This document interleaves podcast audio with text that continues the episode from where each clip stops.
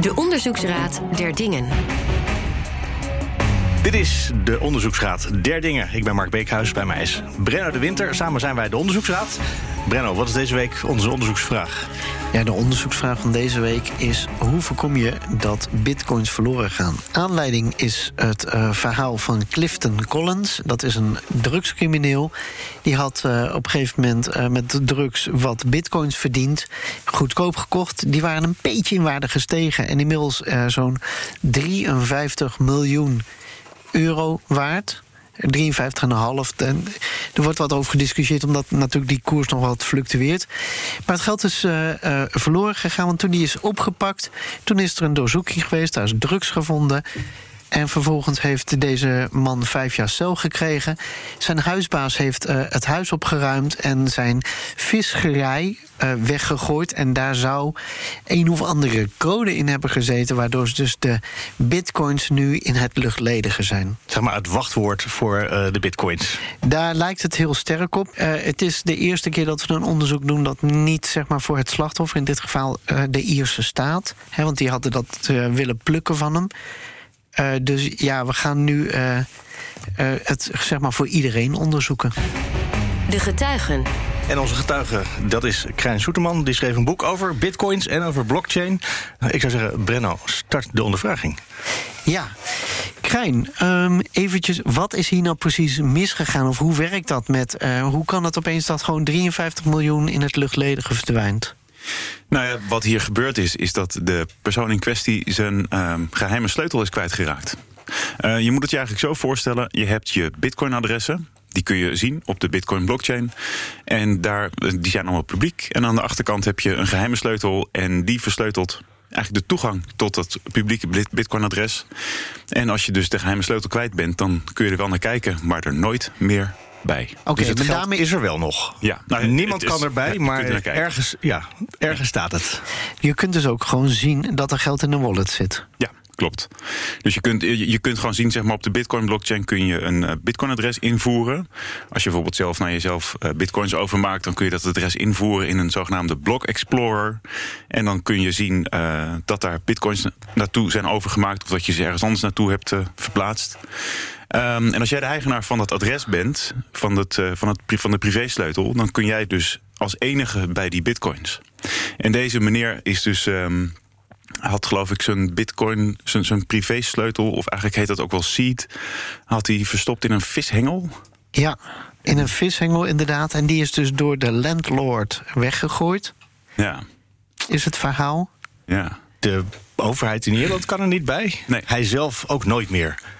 Aangenomen Als, dat, alleen, ja, dat, is ja, want het alleen op die hengel ja. stond. Want Mark, daar geloof jij helemaal niet van. Het lijkt mij, dit is kennelijk een crimineel. Dan zorg je toch tenminste ervoor dat je wel zelf bij je geld kan, maar anderen niet. Want daar gebruik je dat wachtwoord voor. Dat anderen er niet bij kunnen. Ja, hoe groot is zo'n sleutel? Hoe moet ik me dat voorstellen? Is dat iets digitaals? Is dat iets wat ik op papier kan zetten? Hoe moet ik me dat voorstellen? ik, vind het, ik vind het bijster interessant hoe dat werkt. Want het is, het is een, klinkt een beetje als magie, maar het is eigenlijk hele ouderwetse cryptografie. Um, want wat gebeurt er? Je hebt dus een privésleutel. Die kun je genereren op een offline computer. Het maakt niet, je kunt hem, zou hem zelfs met de hand kunnen opschrijven. En uh, je kunt op, met allemaal speciale hashfuncties... kun je daar dan een publieke sleutel uit genereren. Um, wat deze meneer waarschijnlijk heeft opgeslagen is waarschijnlijk niet zijn privé sleutel, maar iets anders. Dat heet een seed. Dat zijn waarschijnlijk 12 of 24 woorden. En die woorden kunnen weer een, een nieuwe privésleutel genereren eigenlijk. En op die manier kun je dus makkelijker zeg maar, zeg maar, de menselijke leesbare seed gebruiken. En die sla je op. En dat is ook het advies altijd. Zeg maar, als je zelf bitcoins koopt en als je een wallet downloadt op je telefoon of zo, krijg je altijd eerst 24 of 12 woorden te zien. Die moet je opschrijven. Staat altijd bij mag niet digitaal. Uh, stop het in een kluis, zoiets. En dan uh, kun je altijd weer bij je bitcoins, zolang je die seed maar hebt. Dus die wallet kun je kwijtraken, maakt niet uit. Als je die seed maar houdt. Maar dan zou je ook, kun je ook oneindig lang proberen. Want dan zou ik toch nu gewoon een stukje software aan het werk zetten. om gewoon proberen die seed af te halen. Ja, nou, er zijn dus. Uh, de seeds worden gemaakt uit 2048 woorden. Er is een lijst van 2048 woorden. En. Um, uh, als je een seed van 12 woorden hebt, betekent dat dus dat je een, een, een mogelijk dat je 2048 tot de 12e aan mogelijkheden hebt. Ja. Dat is een 1 met 32 nullen volgens mij. Ja, en dat is best wel veel. Ja, en dat is dus eigenlijk niet kraakbaar. Dus ja, die lost forever.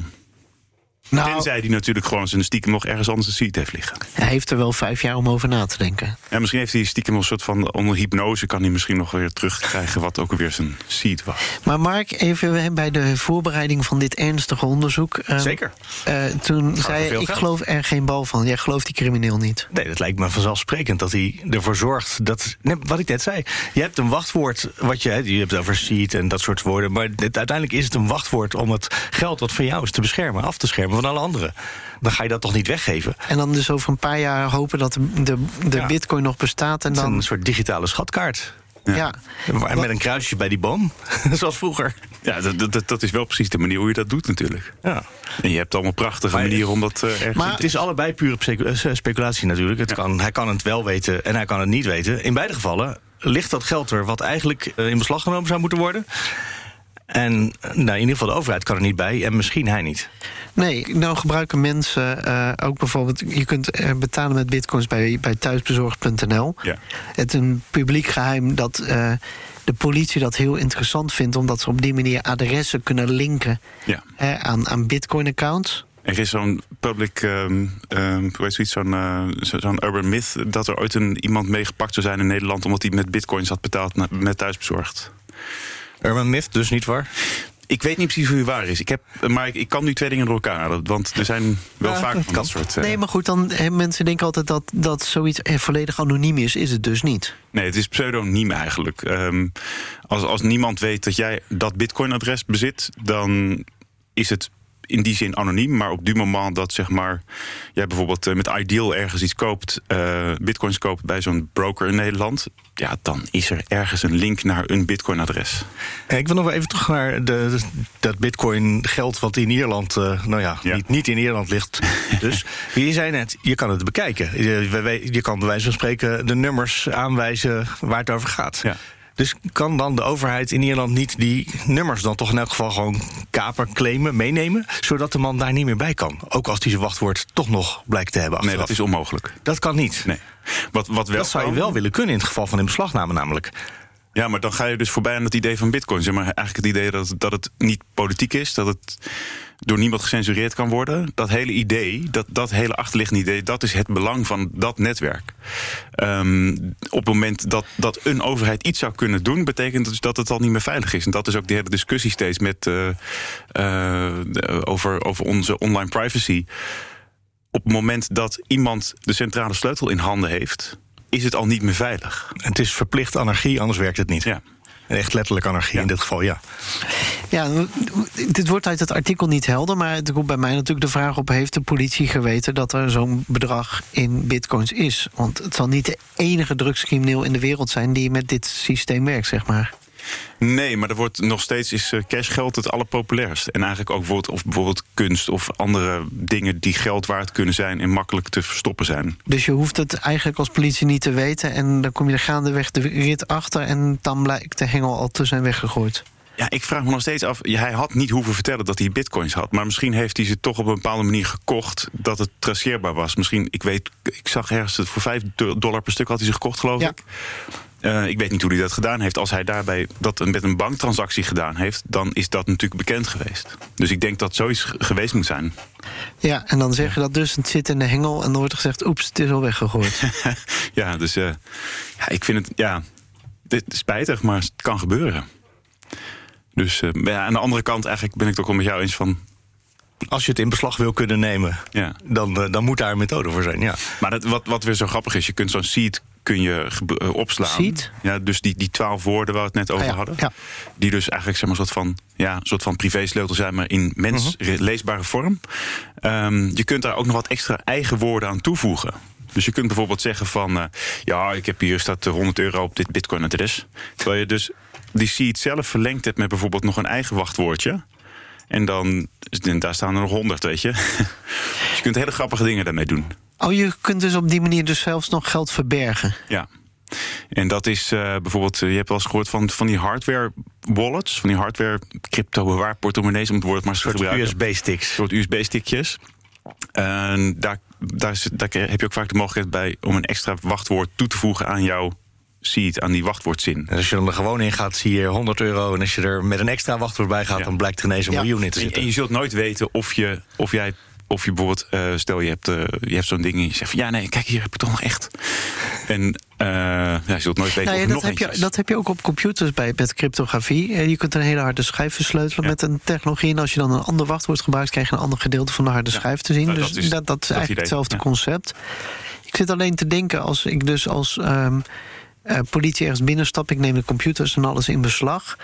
Dan zeg je dus eigenlijk, als ik maar de seed of herinner of ehm, eh, ergens heb bewaard, kan ik toch nog bij mijn bitcoins komen.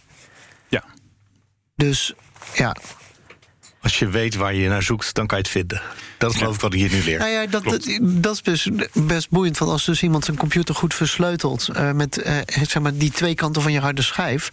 en dan wordt het best wel lastig om, eh, om als politie natuurlijk ook alles te vinden. Dus je zult dan veel meer onderzoek naar iemand moeten doen.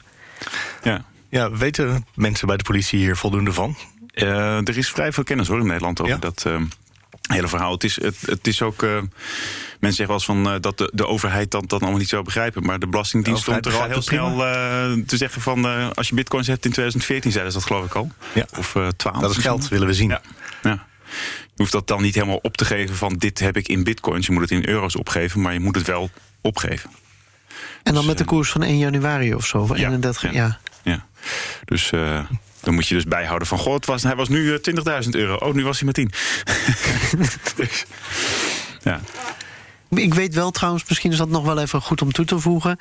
ehm, voordat de politie meestal een inval doet. Ik heb veel Er was hier experts in dit geval een inval natuurlijk, ja. Ja, precies. Ehm, ik heb veel experts gesproken en ook veel mensen bij de politie. Maar men vindt het toch wel spannend om zeg maar, te getuigen bij de onderzoeksraad der dingen. Maar ehm, ze weten wel redelijk wat ze gaan doen. eh, als ze ergens binnenstappen, zoals Voor dat ze dan heet. binnenstappen weten ze eigenlijk al waar ze mee bezig Ja, zijn. ze weten vrij goed, ehm, vaak ook al veel over de persoon. En ehm, eh, als er natuurlijk in het onderzoek eh, zoiets als eh, bitcoins naar boven komt, dan zal daar natuurlijk wel ook extra aandacht voor zijn. En dan gaan er vaak ook technische rechercheurs mee die wat beter zeg maar, op dit soort onderwerpen geschoold zijn. En die daar de huiszoeking ook op aanpassen. Dat dus. Ja. ja. Maar wat ik wel begrepen heb, is dat bitcoins wel steeds minder populair worden in het criminele circuit. Juist omdat ze zo goed traceerbaar zijn. En je kunt ze wel in wasmachines stoppen, zoals dat heet. Maar ja, Wat uiteindelijk. betekent dat, zoals dat heet eh, in dit eh, geval? eh, dan, dan, dan, wordt, zeg maar, dan worden die bitcoins eigenlijk zeg maar, een soort van. naar heel veel verschillende adressen zomaar rondgestuurd. En dan wordt het heel moeilijk traceerbaar. Maar het is eigenlijk altijd wel weer terug te vinden. Als je maar graag wil. Ja, dus ik zou het niet meer gebruiken als crimineel. En dan dus overstappen naar een concurrent van de bitcoin... of toch gewoon de oude zijn- cash? Oude cash is gewoon het veiligst.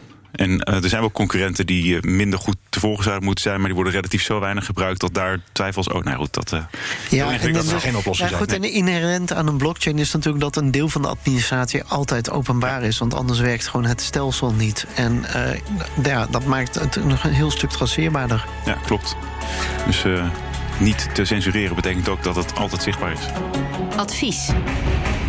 Dan ronden wij hier het eh, onderzoek af. Eh, en Brenno, dan trek je altijd ogenblikkelijk de conclusies. En, en met advies, ja, voor wie? Ja, advies inderdaad, denk ik, voor iedereen die aan opsporing doet en, en bij criminelen binnenstapt, is eh, stel toch maar je digitale zaken veilig. Ehm, aan de criminelen doe het vooral niet en ga gewoon wat nuttigs doen. Ik denk dat Ja, dat ook. Ja, want het is best lastig. Maar voor de mensen die dus inderdaad gebruik maken van, zorg dat, dat die codes dus niet zoek kunnen raken. Want dan ben je dus gewoon je geld kwijt en je krijgt het dus ook echt nooit meer terug. Want Nee. zo goed is het beveiligd. Want dat gedeelte is dan kennelijk zo goed beveiligd. Ja, ik hou daar altijd een slag om de arm. Maar inderdaad, eh, het is behoorlijk goed beveiligd. Dan zijn we er. Dan zeg ik dank aan onze getuige, Krijn Soeterman. Die dus een boek schreef over bitcoins en blockchains. Hoe heet het ook weer? Cryptovaluta voor dummies. Voor dummies, dat is ons niveau. Dankjewel, Brenno. Heb je een vraag of een kwestie waarvan je denkt... daar zou de onderzoeksraad zich eens over moeten buigen? Mail dan naar redactie.onderzoeksraadderdingen.nl Tot de volgende. Vergeet je niet te abonneren op deze podcast, De Onderzoeksraad der Dingen.